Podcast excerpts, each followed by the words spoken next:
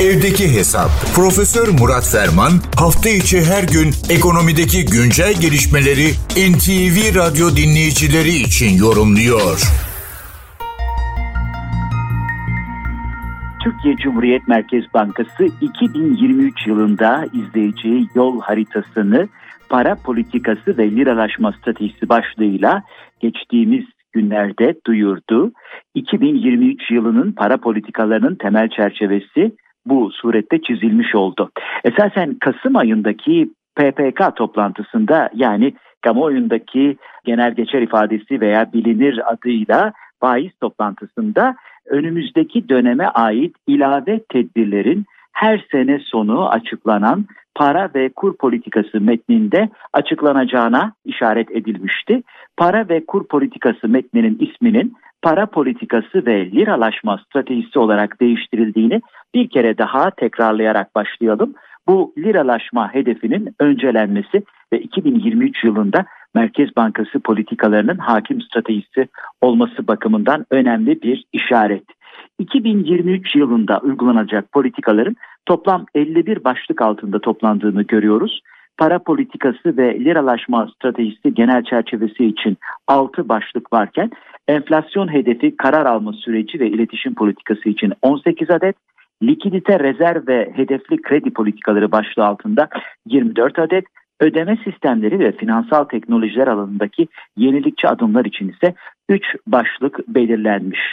Tabii bu çerçevede önümüzdeki günlerde yani 2023 yılında gene Merkez Bankası'nın ayda bir kez toplanmaya ve toplam olarak 12 toplantıyla PPK sürecini sürdürmeye devam edeceğini ilk toplantının da 19 Ocak'ta gerçekleşeceğini vurgulamak gerekiyor.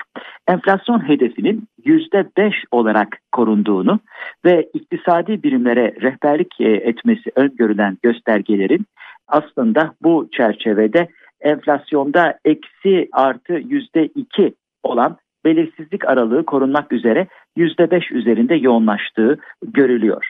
Aynı zamanda özellikle kur korumalı mevduat dışındaki Türk lirası mevduatının özendirilmesi ve liralaşma hedefinin genel geçer bir ifadeyle %60 olarak belirlenmesi öngörülüyor. Bilindiği üzere geçtiğimiz yıl içerisinde özellikle neredeyse tüm varlıkların, kayıtlı varlıkların üçte ikisine ulaşan lira dışı varlıkları tekrar liraya döndürmek genel geçer ifadesiyle liralaşma stratejisi başlığı altında KKM başta olmak üzere birçok araç veya ince ayar uygulamasına gidilmişti. Tabii bu belgeden gene şunu da anlıyoruz. Menkul kıymet tesisi uygulamasına bankalar üzerinde devam edilecek. Reeskont kredisi Türk lirası cinsinden sürdürülecek. Swap görüşmeleri değişik merkez bankalarıyla yapılan swap, swap görüşmelerinin de devam edileceği ve bunun takip edilecek bir metot olacağına dair vurgular var. Aynı zamanda kaynakların tüketim yerine üretime yönlendirilmesi ve bu şekilde üretimi finans yolunda daha ciddi adımlar atılması da vurgulanıyor.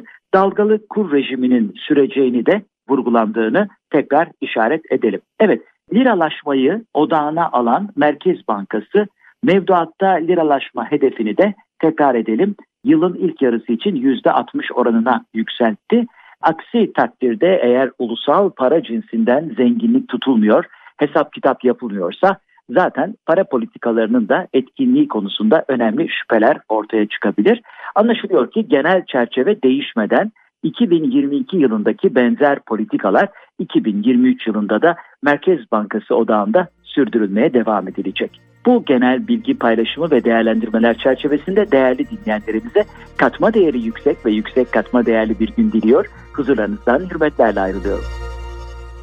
Profesör Murat Ferman'la evdeki hesap sona erdi. Kaçırdığınız bölümleri www.ntvradio.com.tr adresinden dinleyebilirsiniz.